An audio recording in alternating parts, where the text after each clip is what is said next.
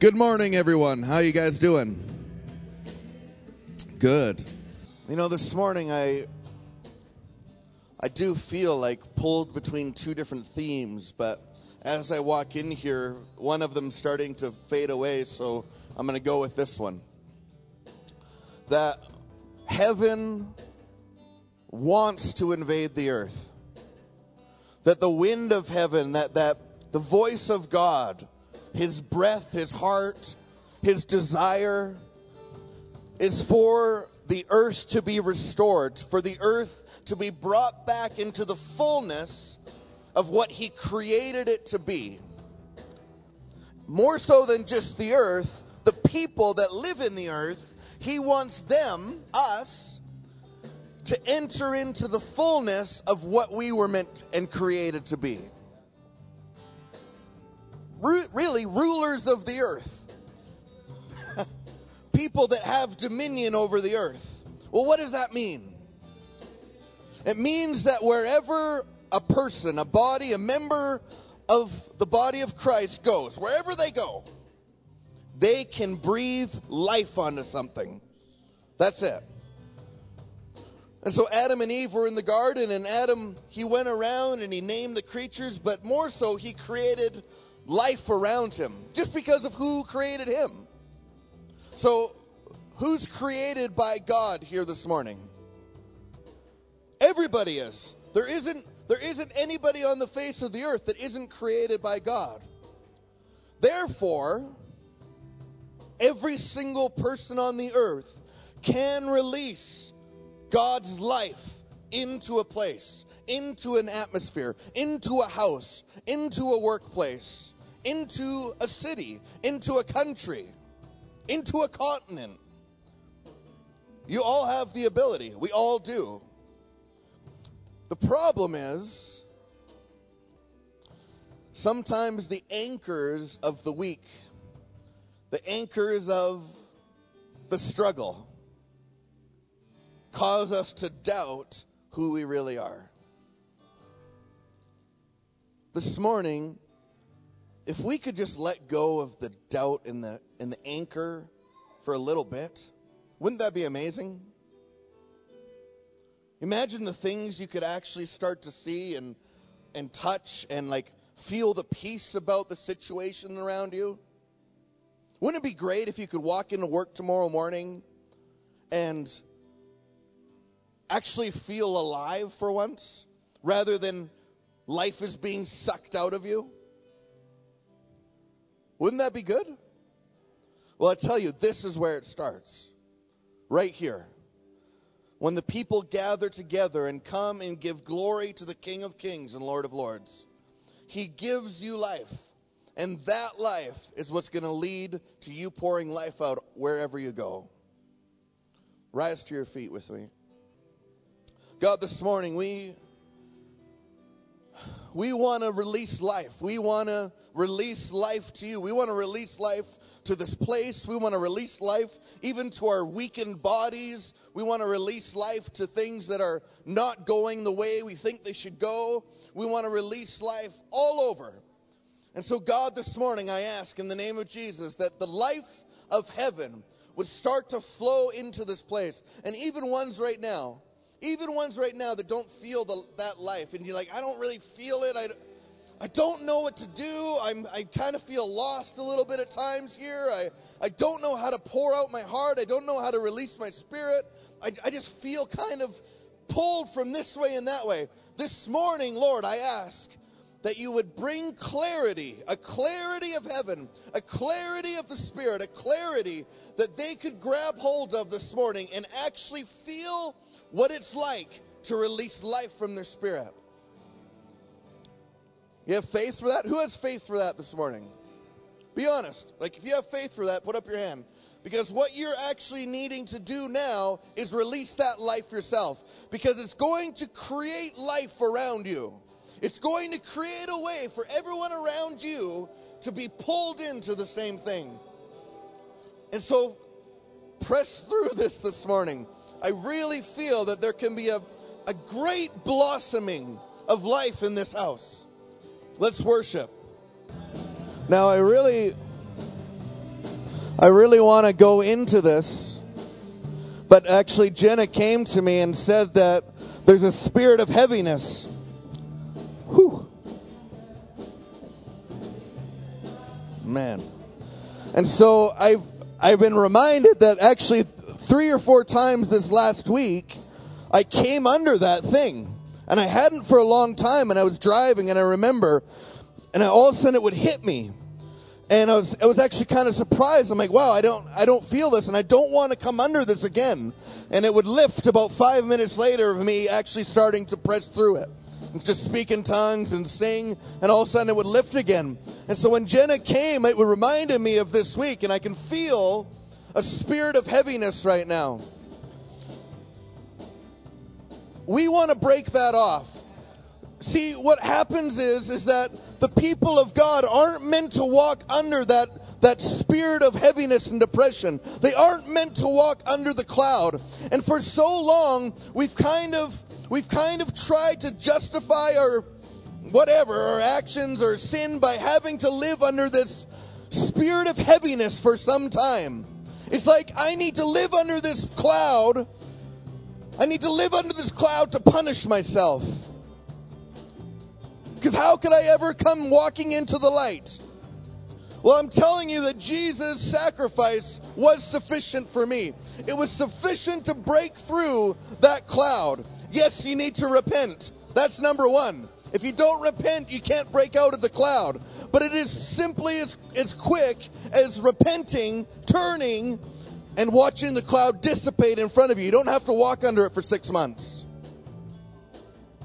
So, anyone that feels the spirit of heaviness right now, I don't want to single you out, but I want you to look at your life. I want you to look at yourself right now. And we say, God, I repent for where I've turned away from you. I repent for this attitude that I've carried, whatever it is.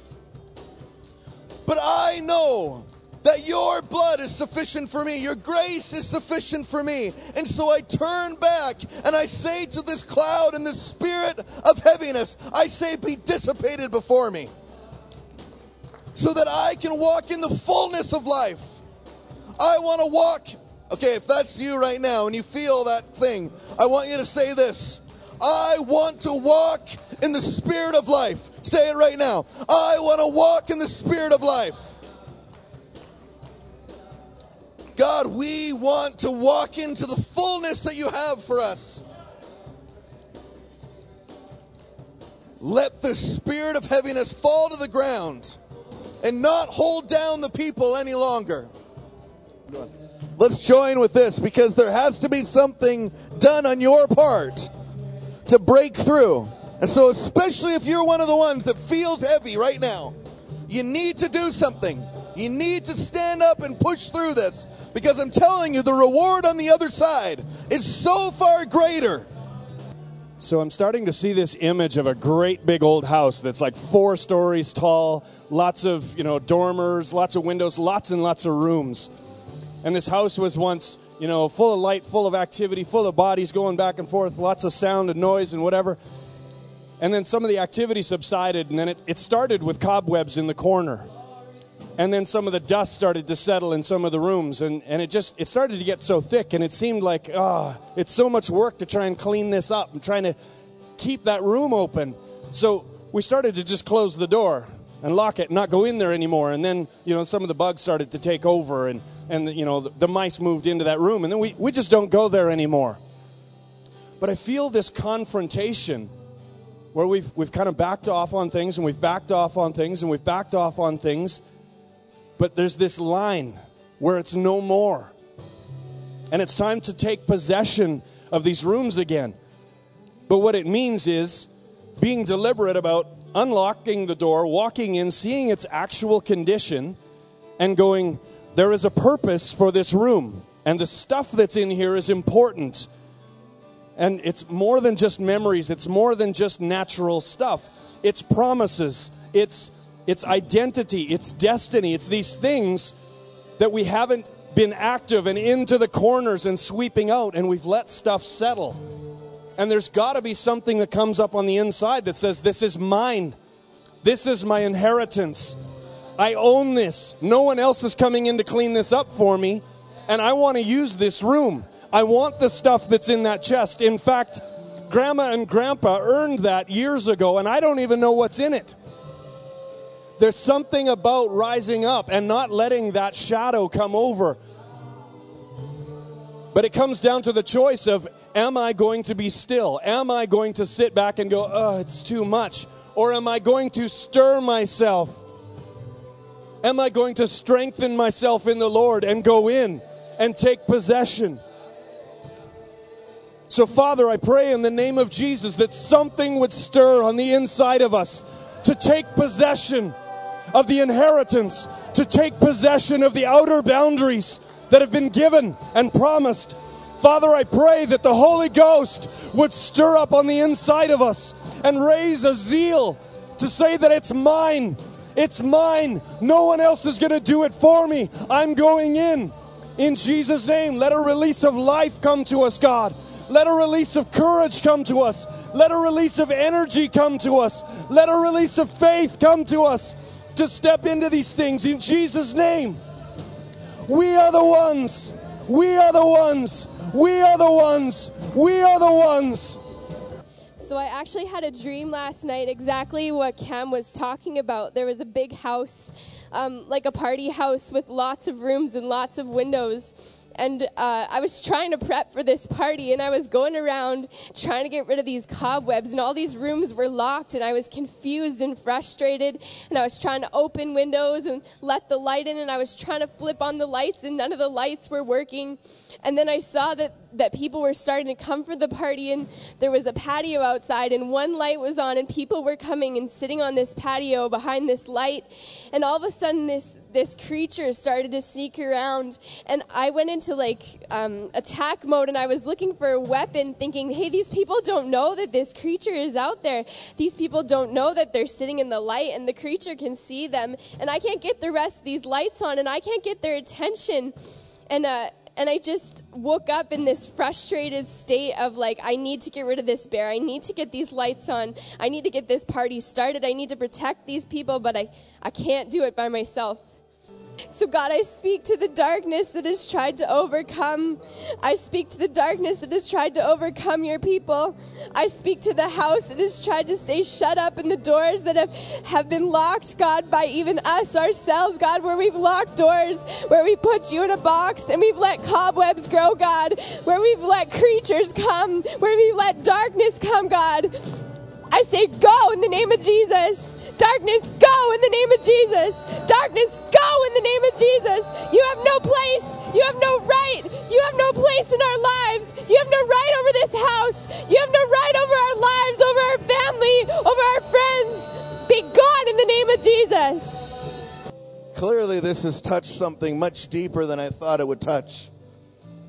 But it's bringing out things that um, God really does want to clean out. He wants us to be a free church. He wants us to be a free body. He wants us free. And the truth shall set you free. And sometimes what we have to do is turn the light on. And so Andrea wants to pray something right now that uh, turns another light on. And what is my role here now? What, what do we do? We join with this. Even if I don't, you know, feel exactly like she feels, we join with it because clearly the Holy Spirit is trying to reveal something to us this morning. So, in the past 14 months, we've had seven people die. That's really close to me. And the eighth one is dying this morning. And uh, I'm tired of sorrow. I thought it was my lot to just carry the sorrow. But it's not. The sorrow is not what I carry. I carry joy. And so I want to open those rooms. I want to walk into those rooms and I want to dust off those boxes and I want to open them up and I want to bring out joy. And I want to declare joy over my family and joy over my church and joy over my community and joy over my country. I want to declare joy over my people. Joy, joy, joy. when you don't know what else to do. Joy, praise, and worship, and bring joy back. Just joy, joy, joy, joy, joy, joy, joy, joy. You see, joy isn't really. Uh, we've kind of tried to decide what joy is by just like dancing around and being goofy. Joy isn't that. Joy is the Lord happy that people are actually turning the light on. And He releases a strength that you can turn more and more and more lights on. And for so long, we've just tried to make joy this thing that we just get goofy for 10 minutes. But I'm telling you that a joy is coming that can actually turn lights on over governments, over nations, over families. And it will bring us strength to actually clean out those rooms. And so when she was like interceding for joy just then, we're like, that doesn't sound too joyful. That sounds almost sad. It's because we need to intercede that the lights would be turned on. For the next few minutes, let's pray in the Spirit. The music can keep going, but let's just pray in the Spirit because God's still not done. There's a light that still needs to be turned on. I can feel it. And allow your voice to start to, to build and just pray in the Spirit. Even if you are young and you're like, I don't really know how to do this, just pray in the Spirit. Speak in tongues. Let's press in for life. Let's press in for life right now.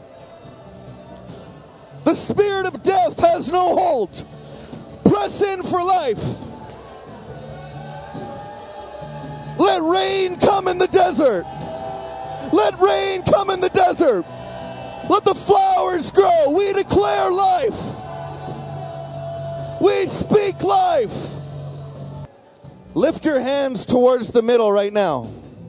Lift, like lift them as a banner over. Yes. God, right now, we declare life. We declare life. We declare life. Let life come.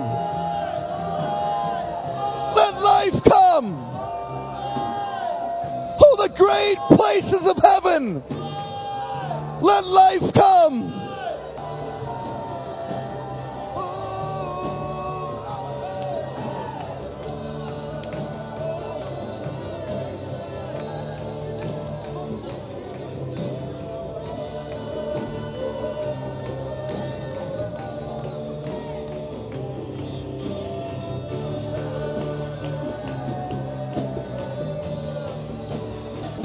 Came to me and said, The Lord is really thinking about the streams of the mountain are more important than the sea right now. And what that says to me is this is that every person in here is a stream that flows from the mountain of God.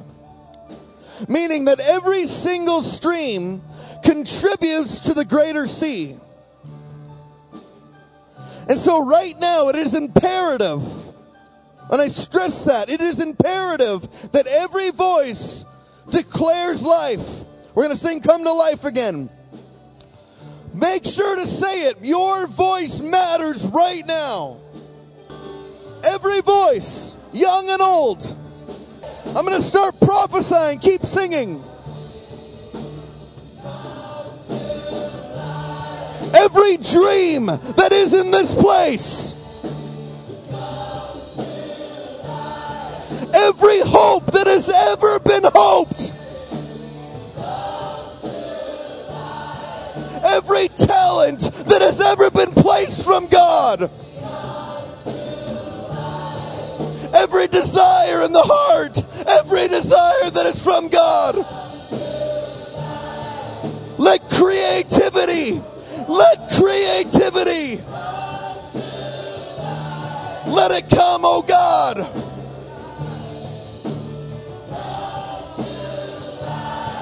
Everything that we've let go of that we're meant to carry, everything that we've let die, every single person that if we've let go away,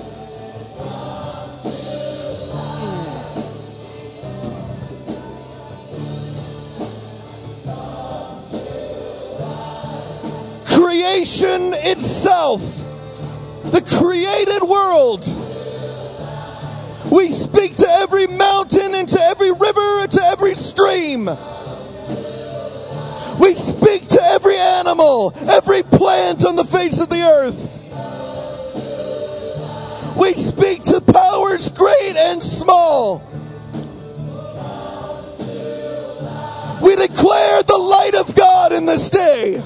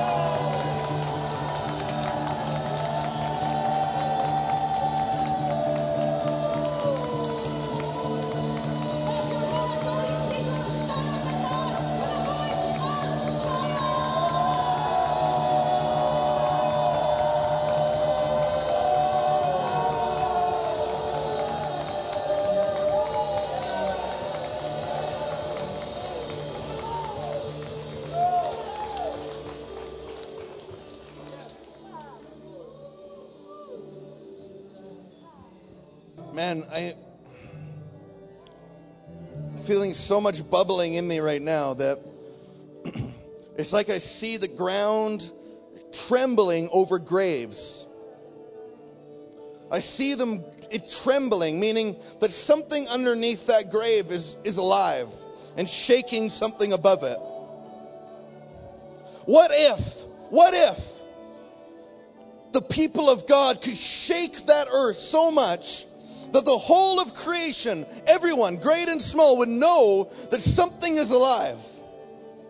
You know, we talk about death. We see things in other nations constantly. Even this week, tragic things happening in two major nations. Tragic things. And all people start to think about is death. But there's a people that have been called to shake the ground. And I've thought for so long, what is that shaking of the ground? What is that? It's life. Every time the earth shakes, we're reminded how small we are. Every time the earth shakes under a city, we're reminded that the earth is alive. And in the spirit, it's the same thing. In the spirit realm, everything knows that.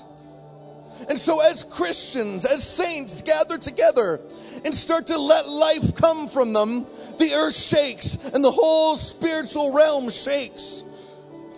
And there's a sound that rings out. And it just says, Life. Life is here. You see, something that's dead cannot shake. Something that's dead cannot move. Something that's dead cannot tremble. But because you're alive, because you've been placed here for this time and this day, every time you shake, every time you let your life come from you, everything around you moves.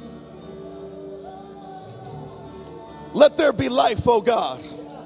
Let us be the ones that deposit life into the earth.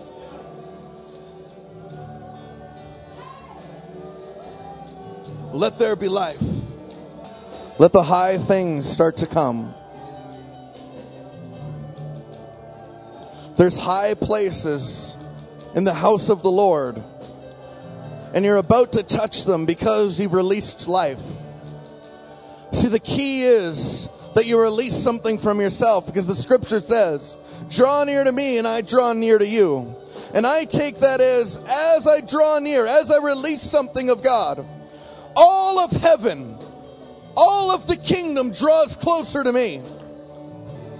Let yourself go to that place. I know that some of you, you're thinking about holding back a little bit. Just let yourself go to that place. I don't care if it sounds weird, let yourself go. Lord, we we'd love our actions, our postures, our life to represent fully your life. Yet we admit that sometimes we just have no idea how to do that. And so I pray for us this day that He would show us these high things, but that we would respond in turn. That we'd know actually how to facilitate and take these places and hold them. You know, Mel grabbed the green flags and uh, Tammy came to me and said that green represents life, obviously, maturity, transitioning into. It's, uh, it's a significant moment, that right there, because I believe he does want us to go into something much deeper and much higher. And if we respond just a tiny bit, he does something amazing. It's like it's like when you like repent of something like we think it's a huge thing but really it has the value of a paperclip and we're like here's this paperclip and he's like here's a bar of gold. What? And so a little bit response, and all of a sudden he opens up. Like, here, I'll stand here and raise my hands for five minutes. All right, I'm going to open up a realm of life to you. What? What would happen if we actually could run into there and open up something that is greater than anything I've ever done before? What would he release? That's the buildup that I see happening. That's the growth that I see happening. How do you get there? You just got to start somewhere. You got to start by, okay, I'm going to stand. I'm going to stand. Today I'm going to use my words and I'm going to sing.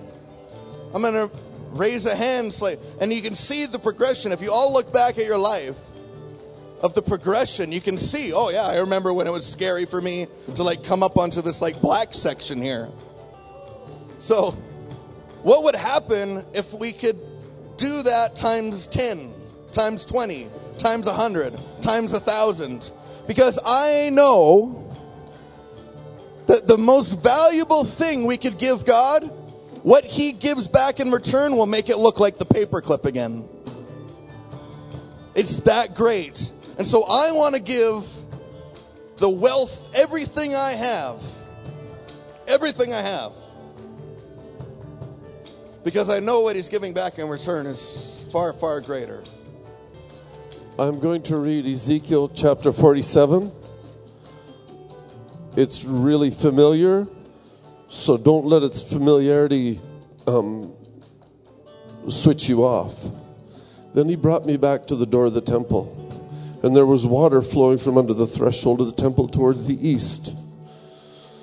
For the front of the temple faced east, the water was flowing from under the right side of the temple, south of the altar. He brought me out by way of the north gate and led me around the outside to the outer gateway that faces east. There's a big thing about it being the east. And there was water running out of the side. And then we know the story that the water was ankle deep, and then it was waist deep, and then it was a river that a man couldn't stand up in, that a man had to swim across. He says, I returned there along the bank of the river. There were many trees on one side and on the other. Then he said to me, This water flows towards the eastern region, goes down into the valley, and enters the sea. When it reaches the sea, its waters are healed. And it shall be that every living thing that moves, wherever the river will go, will live. There will be a great multitude of fish sorry, a very great multitude of fish. Because these waters go there, for they will be healed, and everything will live wherever the river goes. It shall be that fishermen will stand by it from Engedi to Eneglaim. They shall be places for spreading their nets. Their fish shall be of the same kind as the fish of the great sea, exceedingly many. When he says the great sea, he means the Mediterranean. So, what we have to understand about a stream or a river is that it's always flowing downhill. As, as we are that water of life that flows out of the temple, heading east, we are constantly going downhill. We are constantly coming to a lower place, to a lower place, and to a lower place. And when you went east from Jerusalem and kept going lower, you know where you ended up? You ended up at the Dead Sea, the lowest place practically on the planet, where the waters were useless because they're salty and because they're, they're full of all kinds of chemicals. Let this sink into you for a while. Just let this get into your spirit. That as you flow out of the temple and flow downhill, you end up in a place that's called the Dead Sea, and you bring that Dead Sea to life. We are the people who are bringing the Dead Sea to life. The Dead Sea in Israel, but also the Dead Sea in our workplace, the Dead Seas in our family, the Dead Seas in our situations. I I, for one, am so unwilling to flow downhill. But as soon as the river stops flowing downhill, it becomes a stagnant pool. And it never reaches that place where it can bring life. The prophecies of Isaiah, or sorry, of Ezekiel, say that there will be there will be so many fish there, fish that could never possibly have lived there before, are going to live and thrive so that fishermen will be there and they'll catch fish and they'll distribute them and they'll make economy and they'll bring life and they'll bring nourishment.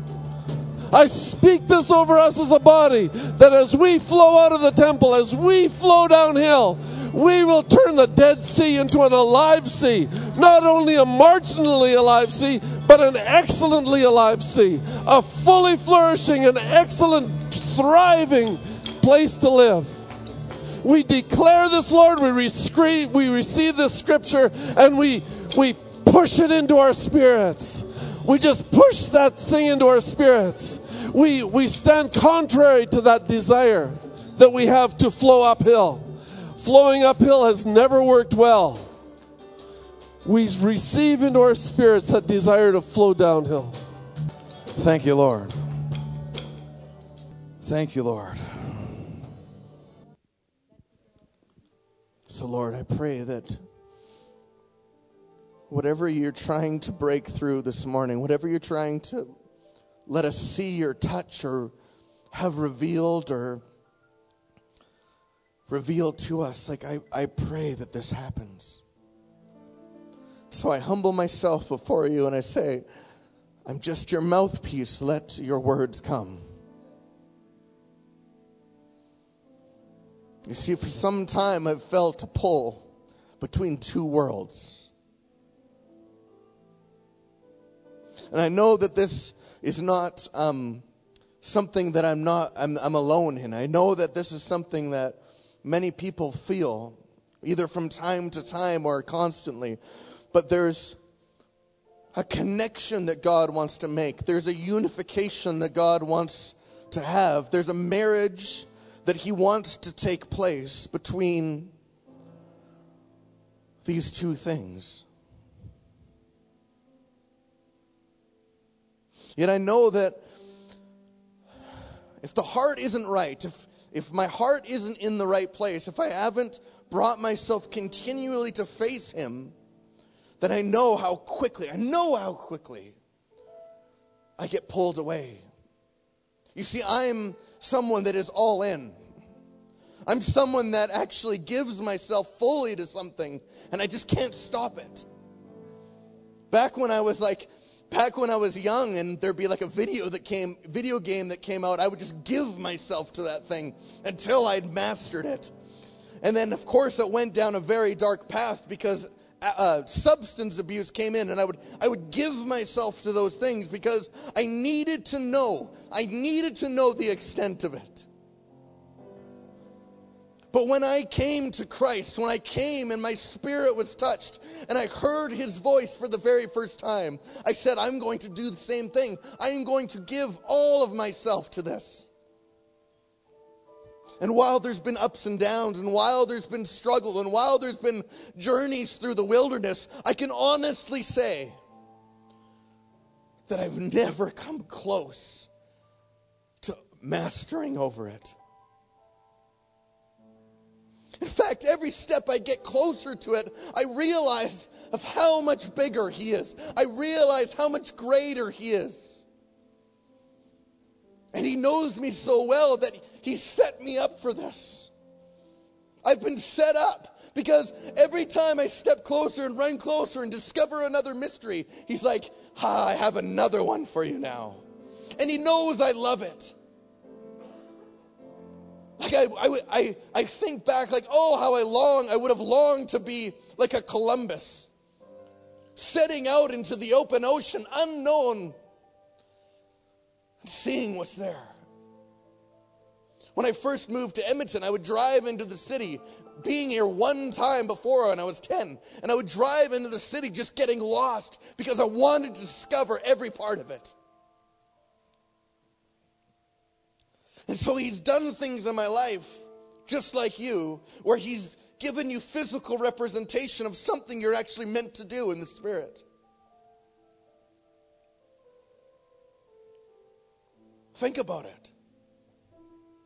Think about the things. Think about the things that actually get you up in the morning. Think about the things that motivate you. Think about the things that you wish you could just give yourself to. What are they? And you see, what happened was I figured, I thought, I, I thought I knew that everything in me would just be like one day I would just live inside of this sanctuary right here, 24 hours a day, seven days a week, and just and just be here.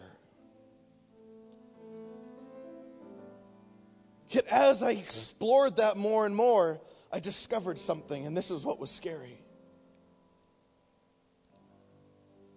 Is that He's created me for something even more. And I know that can, that can push a button because, like, well, there's nothing greater than that.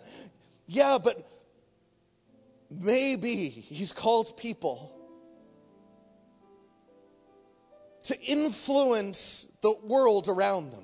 Maybe He's called people to influence a family group or another person or, or a city or a workplace. Maybe He's called you to do something great.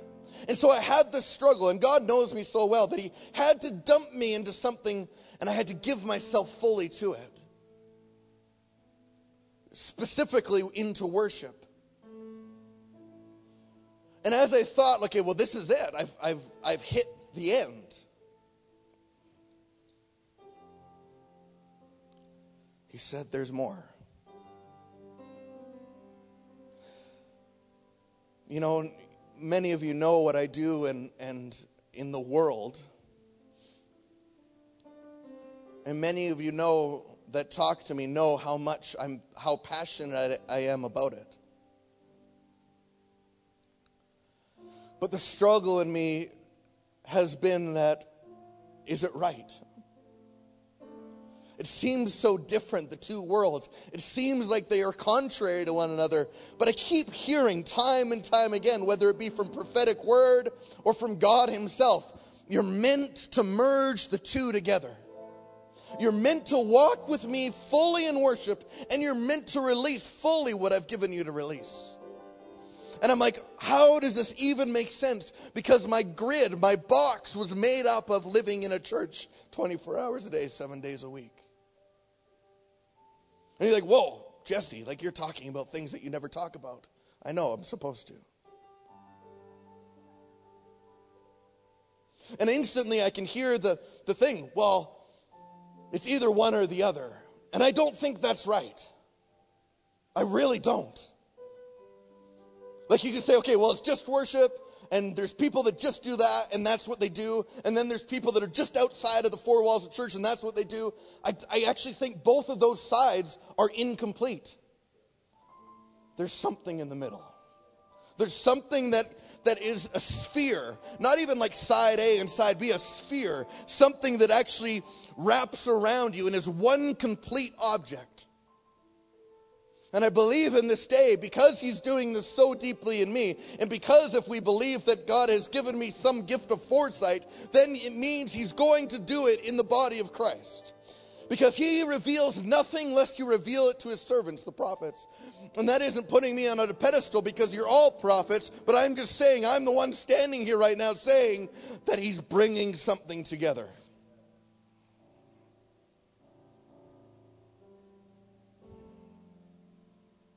You see, I have a desire, and this is hard to say in front of all of you because of the connotation and the negative connotation that comes with all this. I have a desire to be known in the world. Take that as you may. I believe that God's called me to the world. And you see, like, I think every, like, I'll be honest, every single picture I post, I think that's the one that's going to be set apart like a Van Gogh somewhere one day. Like it's it's crazy to think about, and I'm like, well, that's you're like, well, that's narcissistic of you. Well, there's something in me that God has placed that I'm just not satisfied sitting back. I'm just not satisfied not releasing myself. And you've seen that in me in worship, and I'm saying that there's another part that God is raising in this day that you're going to see even greater. And I'm using myself as an example, but I believe this as a whole for the body of Christ.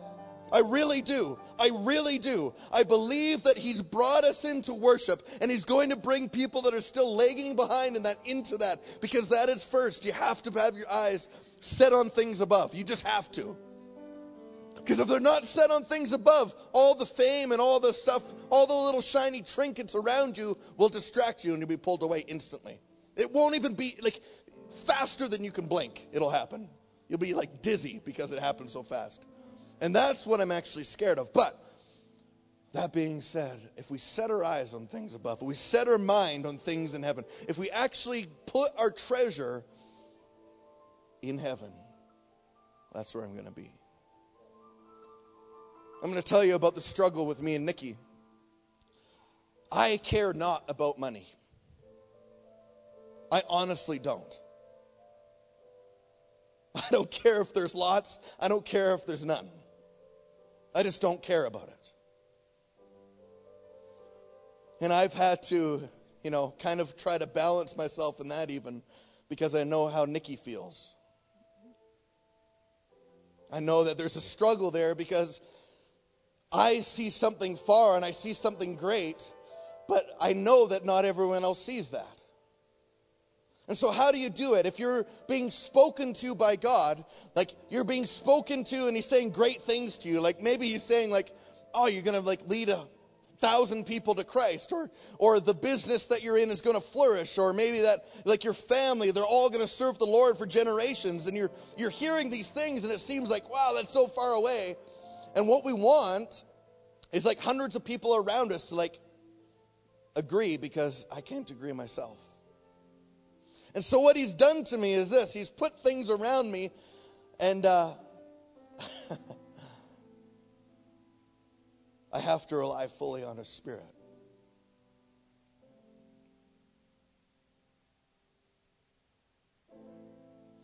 And so I'm going to talk a little bit about what I'm feeling in myself and I feel that there's this pull to influence the world. I feel that there's this pull to influence something that is wrong, to bring justice to something that is unjust. Like just in my little sphere, I feel that I'm meant to impact change in that. And I know that God has placed in every single person in this room right now, under the sound of my voice, I know that He's placed something in you that is similar. And whether or not you think globally, that's fine. It doesn't really matter. What I'm saying is, is that He's given you something, He's given you a mandate that you're meant to touch. But what happens is, and this is the struggle, what happens is we chuck the baby out with the bathwater. And so I'm being brought into like changing my heart and worshiping and giving myself fully, but I don't see this thing that I'm meant and called to do being fulfilled. So I throw all this away and just do this. That's not how it's meant to be in this day. It just isn't how it's meant to be. God is increasing capacity in this day. God is going to allow you to enter into the high things of Him and enter into the great calling He's placed in you. And it's going to work together. But how? How does that happen? Well, there has to be a humbling of the heart. There just has to be. We can't avoid it as much as I want to avoid it. As much as I want to skip past it, as much as I want to turn from looking at myself and just looking at the great things I can do, we have to look. And this whole morning is, you know, Cam and then Val's confirmation with a dream of a house that needs to be opened up and swept out and the lights turned out is more real than we even realize right at this moment. I'm saying that that is everybody. And God is requiring in this day the opening of the doors. We can't avoid it. We can't skip past. Just join your spirit. Lord, we join with you.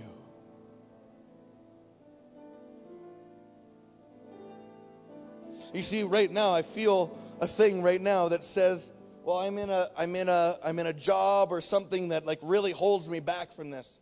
And I can't release myself the way I want to release myself. And I'm saying you can. I'm saying that it's actually possible to do that.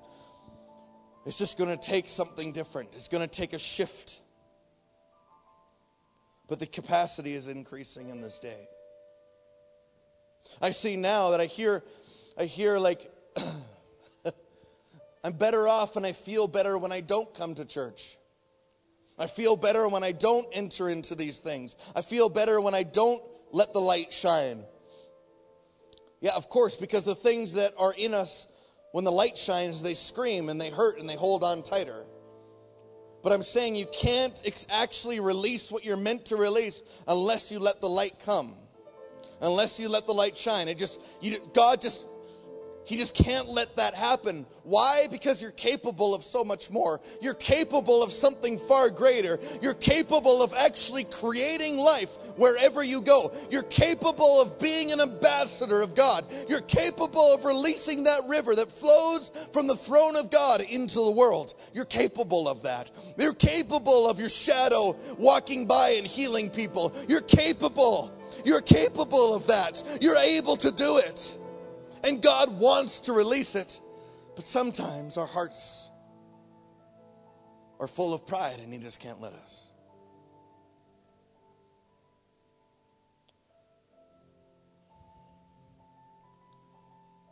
And so as I wait, it feels sometimes that I'm in a holding pattern, circling the airport, circling the place where we're meant to land and come in. And I know many people probably feel a similar thing. Like, feels like week in and week out we do the same thing, yet nothing changes. But what you don't see is that there's a reason you're in the holding pattern, there's a reason that you're circling. We could blame it on other people on the ground not doing the job. We could blame it on the weather. But really, God is trying to get at the basement of your heart. He's trying to get at the doors that have been closed. He's trying to get at the things that have been swept under the rug. And so we must remain in a holding pattern. And really, the only thing that says you can come in, it's clear, is you.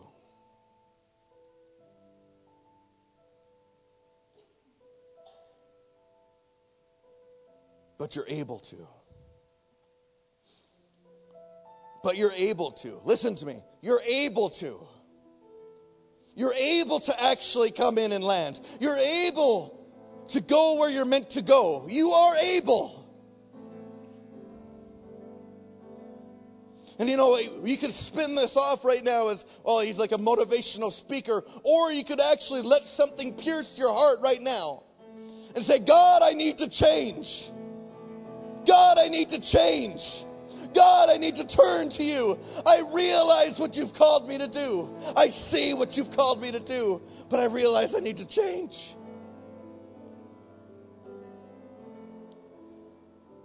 I'm so good at seeing what God is going to do in people. I can go around the room right now and pick 50 of you and tell you exactly the things you're capable of.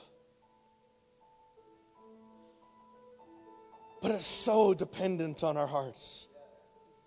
It's so dependent on our hearts. It's so dependent on what we're willing to do. You know what?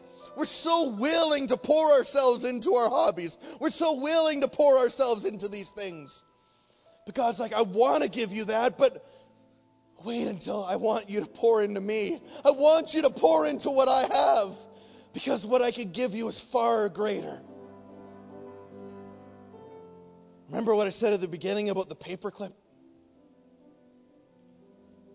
See, it seems so big and so huge to give these things up, but it's the value of a paperclip. And He offers you a country.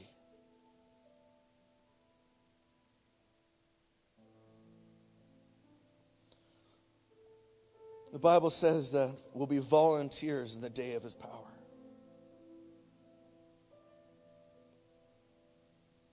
I've thought a lot about this because, you know, volunteering can sometimes suck. Especially if the person you're volunteering volunteering for, volunteering for could pay you very well. Do you hear what I said? It's hard to volunteer when you know the person could pay you for what you're doing that he said will be volunteers in the day of his power or the day of his wealth or the day of his authority or the day of his the time that he is the richest. And yet we'll be volunteers. And what that says to me is that our hearts are going to be a lot purer. Our hearts have to be pure. Because god wants to release right now his creative gift. Like I said, like I've said this a lot, and I'm going to say it a lot more, that every person is capable of creativity. Every single person. It's not reserved for someone that holds a paintbrush or a pencil or a camera. That every single person is able to release creativity. Guaranteed. Guaranteed. I could take any any one of you right now and take you somewhere and you would be creating in 20 minutes. I'm not joking but he wants to release that fully in the earth, but it always comes back to the heart. Always does.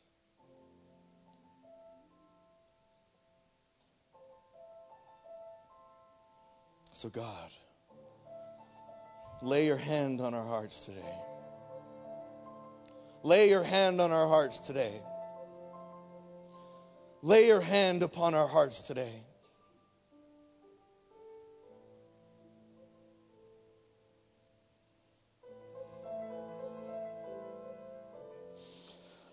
God, I ask right now for a release.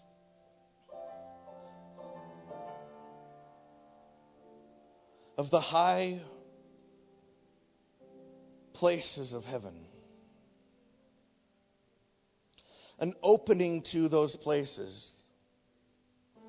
I'm gonna, I'm gonna, I'm gonna just say for a moment here that let's say we've all allowed God's hand to be placed on our heart. And I want to talk briefly about what is capable when we do that. You see, there's high places in heaven that release life that you just can't imagine. Life that is so abundant that you just can't imagine it. Like you can imagine a lot here on the earth, and I'm saying you just can't imagine it. You just can't. The highest thing you can imagine, it's higher still. And he wants to release that to you. And so when you look at me and say, wow, Jesse thinks like he thinks he can influence the entire earth. And I still say that it's not enough. I still say it's not enough. Because I know my God. I know what he's capable of. I know the places that he has in store. I know the storehouses. And in times a thousand or another astronomical number I can't even think of, more so. And And I've said it's like it's like I, say this every time I talk, but we our vision of God, our our our our view of Him is so small. It's so small.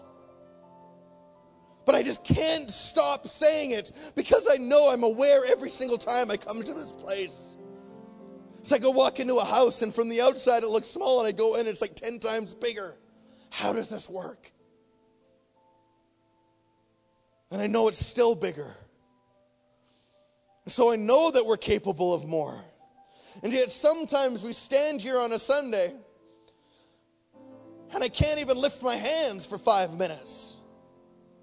Sometimes I stand here on a Sunday and I don't want to even sing for like a, a little bit louder.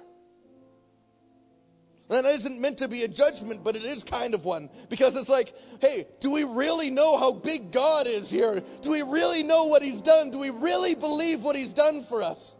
Because I think if we did, it would look different. I, I just, I just can't see it any other way. Would it not look different?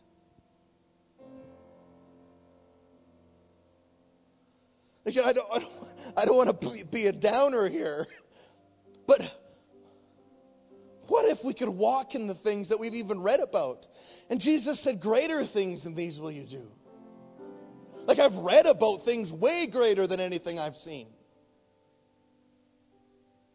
that happened, you know, sometime.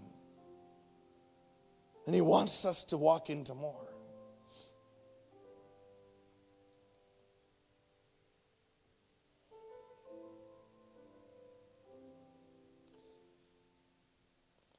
And so I, I recognize the struggle. I realize I'm not exempt from it. I recognize the struggle of it. I recognize what it feels like. I know what it feels like. I've felt it for so long. I've felt that kind of mundane, doughy kind of feeling where everything just doesn't make sense and I'm like mixed around in this bowl. I just I know what that feels like. I know what it feels like to feel that there's nothing I can offer. I know what it feels like to say, well, those guys do that and I I just can't relate. I know what that feels like.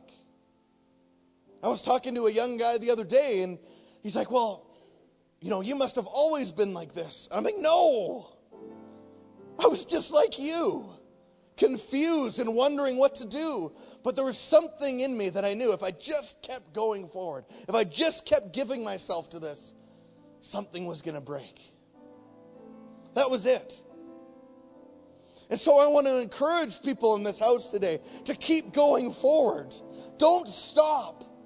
Don't pull back. Don't, don't take a step back. Don't take a back seat. Press into it.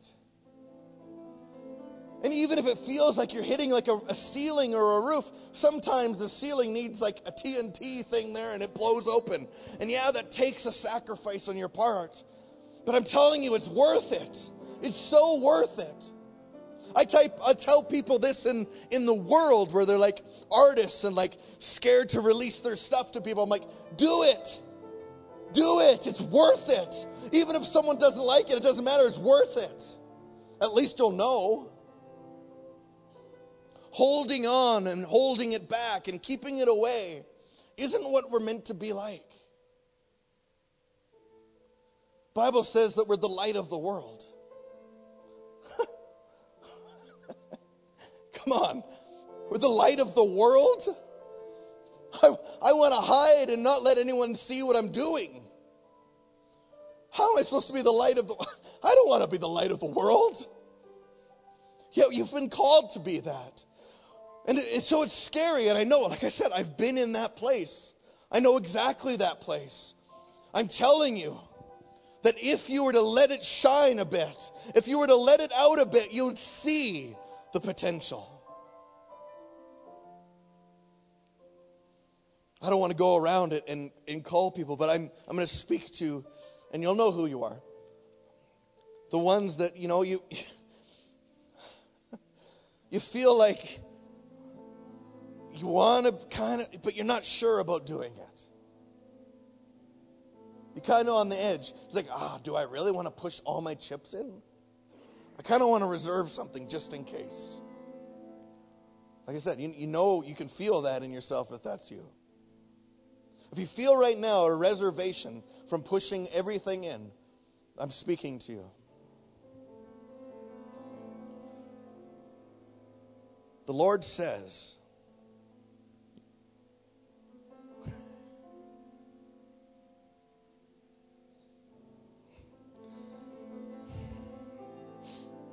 See, I want to say, my flesh wants to say, you have the best hand and you're going to win. But the reality is, you're going to lose your chips. You're going to push them all in till you have nothing left. And you're going to watch them be swept into someone else's hand. And you're going to stand up from the table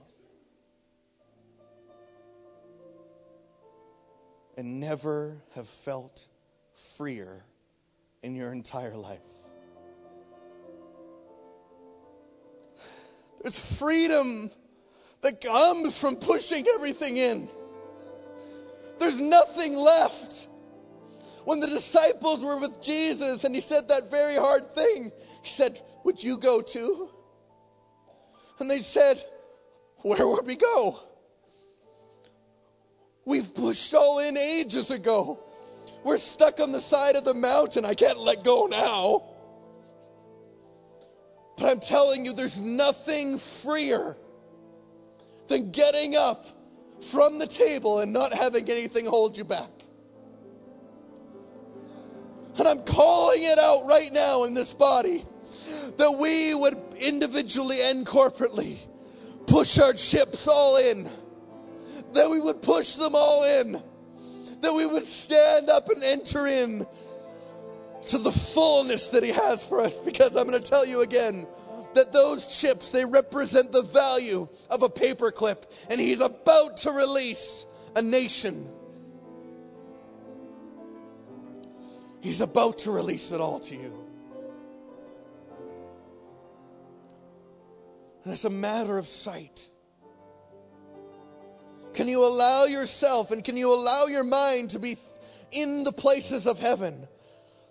Or do the things of the world dull you? God, I'm asking for an increase in this, even in myself. I know that there's even things I'm holding on to and I'm reserving for a later date. But I say I want to push them all in. I want to give all of myself to it. I want to give everything I have to this call.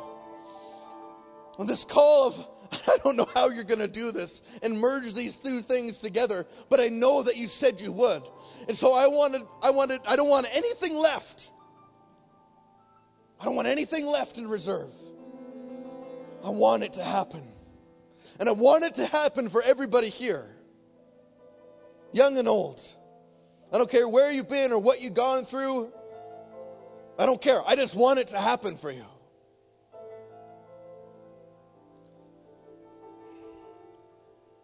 So we turn our face to you.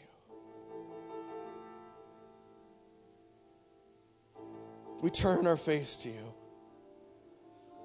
And we walk towards you. I can see, like, as I take steps towards Him in that place, it's like things like chiseling and disintegrating off of me.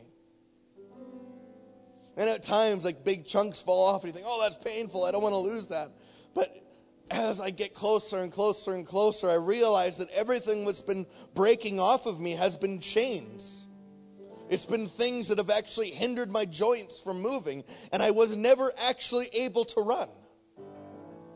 And so, as I move closer and closer and closer to this light, things break off of me, and I actually can run faster and faster and faster towards it. And you think that you're done, and you think that you've actually broken totally free. And then there's another layer he pulls off of you, and another level that you can run faster. And it's infinite. And you think, well, that sounds horrible. I'm saying it's life. You just have to go through the first one and you'll realize it. God, I pray that these wilderness seasons that you pull us through, that we'd learn quickly and not have to be in the holding pattern for long. That we'd be able to break through and realize that running to you, even losing these things, is far greater. It's far greater. It's far greater.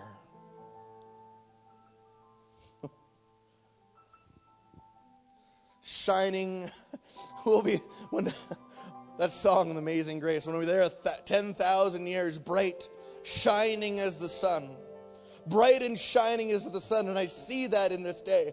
I see men and women standing up, believers running towards this light, and I feel like a shedding of something and they start to glow like Moses. But I'm going to say, even Moses only was shining partially. That there was even more that he could shine like. He would be bright and shining as the sun on the earth.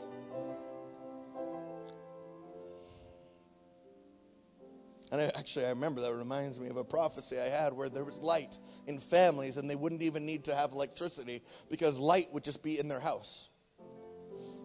And that sounds weird, but I'm saying that there's something coming that is far greater. Why, why, why, why do you think in the days of persecution they'll want to kill us? It's because we're walking in the light, shining so brightly walking, not eating, not being afflic- afflicted by infection, walking in the light. It reveals. But if we're going to do that, we must let it shine deep within our hearts first.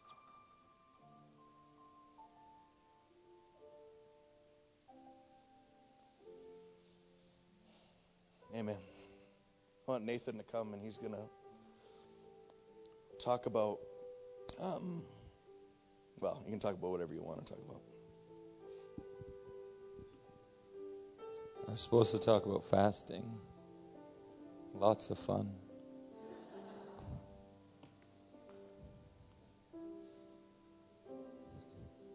Let's just let's just look at the beauty of Jesus. Let's just close our eyes and open our mouths and adore Him for just a few moments. Ah. How lovely are your courts. How lovely is the place where you dwell. Our soul longs and even faints for the courts of the Lord. Oh, for the fullness of your presence, for the fullness of your light, the fullness of your law. Oh, oh, you're beautiful. You're beautiful. Oh, you're dazzling. You're radiant. Draw us into you that we might be lost. Oh, like a log on the fire that gets lost. We long to be lost in your flame. Oh, we long to be lost in your passion. Oh, we long to take flight. Oh, we long to be loose from the earth and dwell in the Spirit. Oh, we long, we long for immortality, we long. We long to be changed in a twinkling of our eye. Oh, we long for salvation. Oh, we long for the earth to be filled with the knowledge of the glory of the Lord. Oh, cover the earth.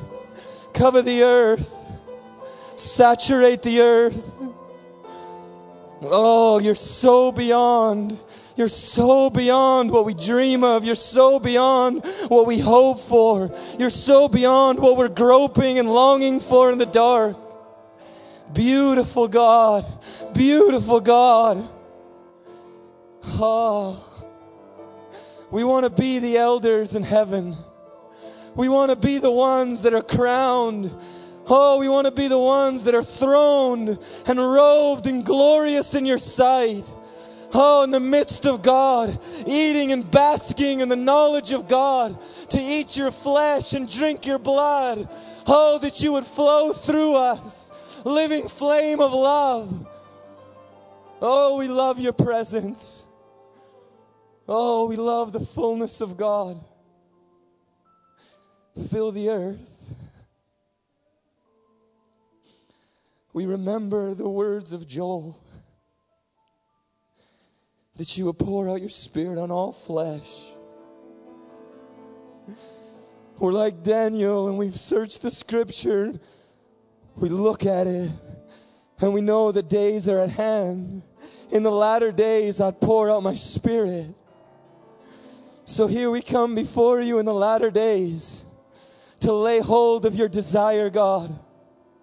To be the conduit of the desire that burns inside of you to be the ones that would release the, the bent up, longing passion of God that's held behind a curtain, like the days of Noah, the water that was held behind a curtain and it broke forth from the earth, it sprung up from the heavens, it poured out. And here we are, God, pour it out. We would give ourselves, God, for the outpouring of the Holy Spirit the beautiful Holy Spirit that hovered over the deep. Oh, we long for it. Oh. Oh. God, release your desire on us. Father of glory, that you would put in us the same ability to pray like your Son. Oh, I long to sweat drops of blood to release the pleasures of God. Somebody once told me that there's a few people that have sweat drops of blood, and best case scenario, they went crazy, and worst case, they died.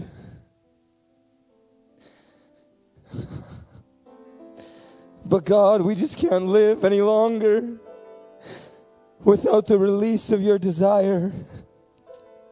We look at the scroll and we weep like John, saying, When, God, will you open the scroll? When will you loose its seals?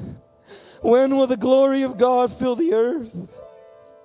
Even so, come quickly. Oh, though the earth would be shattered under the judgments of God, even so, come quickly. The Spirit and the bride say, Come. Oh, come quickly. Come quickly. Just lift up your voice and say, Come quickly. Oh, come quickly. Oh, come. Come, oh, come, Emmanuel. Come. Just lift up your voice. Lift up your voice. Lift up your voice. Come. Come. Oh, come quickly. Oh, oh, fill the earth. Let the times of refreshing come. Oh, you're beautiful. Oh. Jesus said that the bridegroom would be taken away. And then the bride would fast. She would mourn.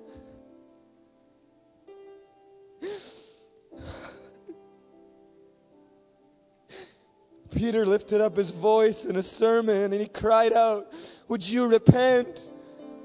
That the Father would send the Son. Oh, oh this is the fast of the latter days. It's a fast of a lovesick bride.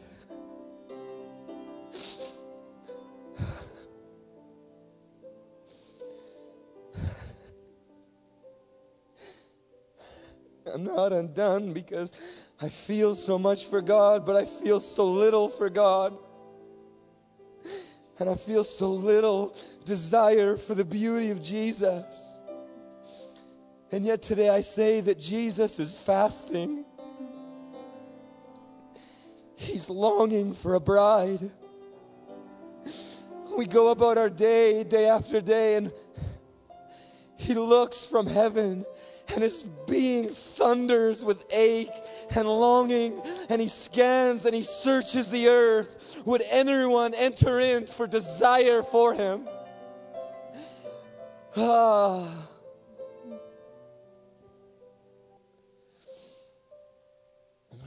So fasting.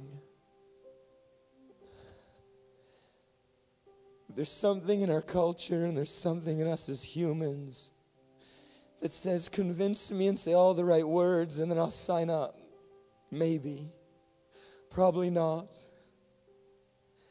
I heard somebody say if there was just a book written about this one thing, I would read it and listen to it and do whatever it said. And inside, everything inside of me cried and said, No, you wouldn't.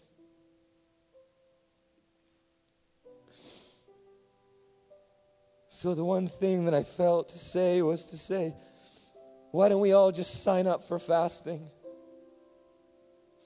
Why don't we all just say, God, one day a week, I'll give myself beyond what I know and what I understand, but I must mourn for the bridegroom. And if it's your prescription, then I just take it. And why wait till somebody convinces you? Why wait till somebody lays out a perfect sermon? Why wait? Peter didn't wait. There he was after he rejected Jesus and he saw Jesus on the land and he just dove in. I don't care if I walk, I don't care if I sink, but I'm going to get near to him. So why wait? It's so boring and so dull, and we're so empty, and we have nothing. We're poor and bankrupt, and we can't see it.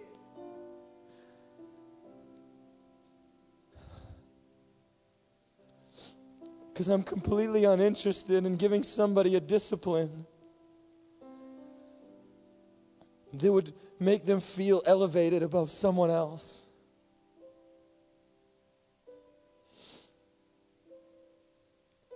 It's why Jesus rebuked the Pharisees. It's why the disciples of John came to Jesus and they said, Well, we and the Pharisees, we fast often, but what's wrong with your disciples? It's never been the goal to do spiritual disciplines. The Pharisees had nothing. They thought that if I fast and if I do this and if I do this, I am holy and I am pure and I'm set apart for God. And the only play, points that you would fast and you would pray and you would pour out your money is because you would say, I'm going to get a, far away from everything that keeps me, from humility, from bankruptcy, that God would come and draw me into his glorious light.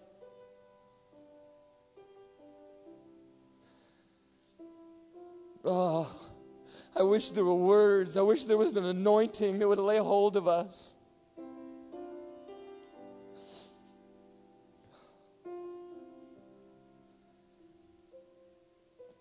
So I just want to call us to fasting.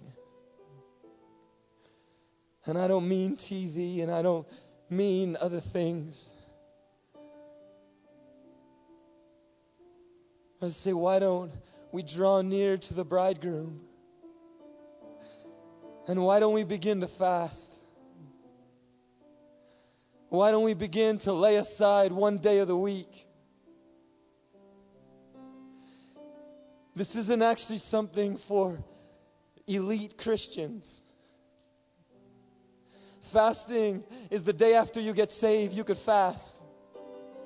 Jesus laid out giving money, prayer, and fasting.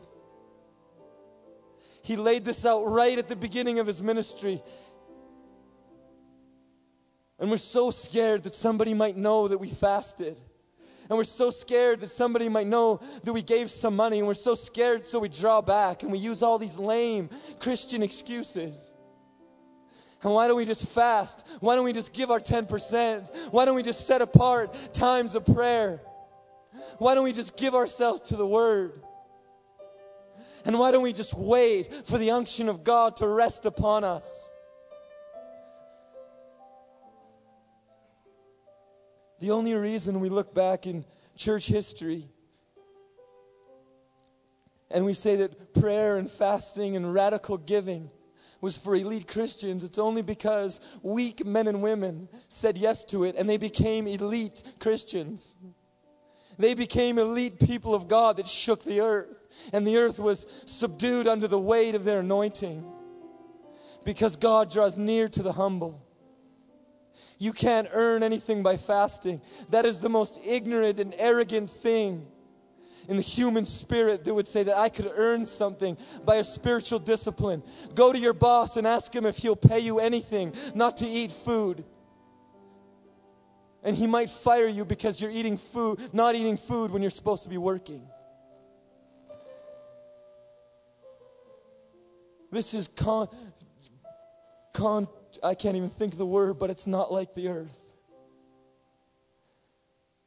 He's meek and he's lowly, he's humble.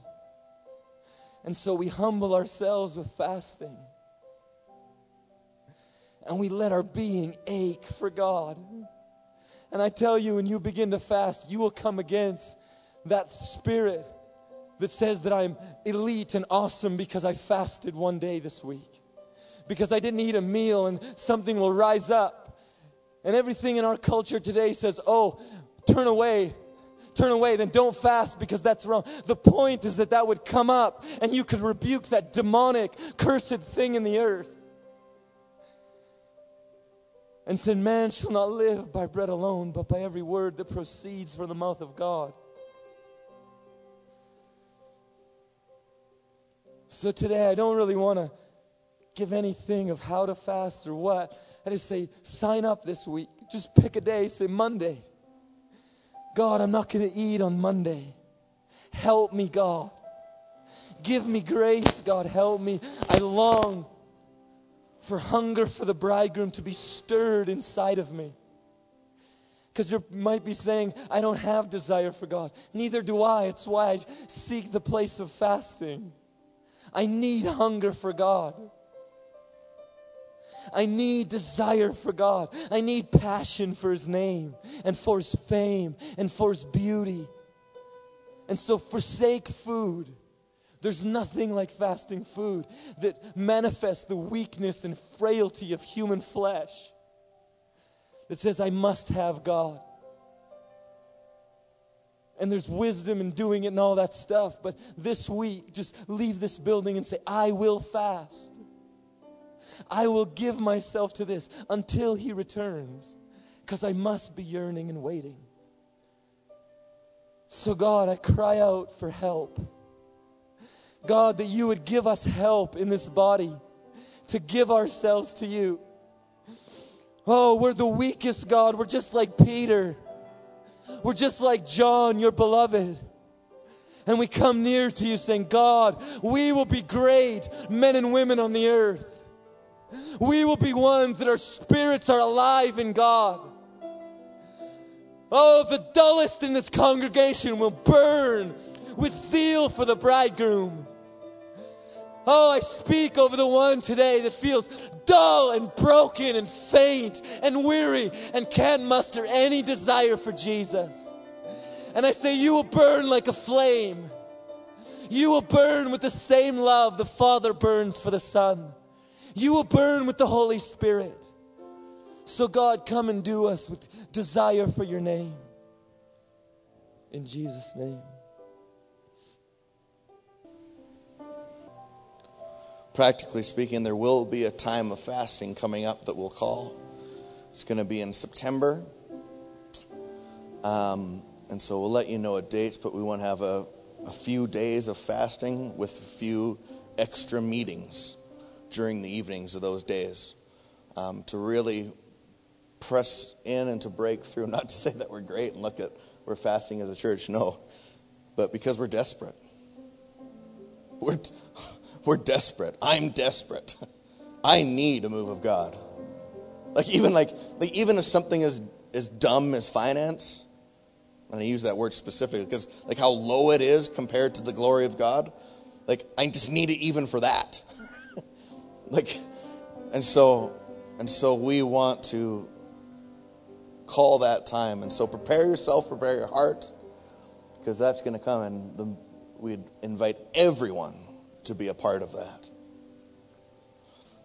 So, Lord, we just say this morning let your life come and let it continue to grow. Let your light come and reveal. Let your word come and, and fulfill the body. In Jesus' mighty name. Amen. Amen.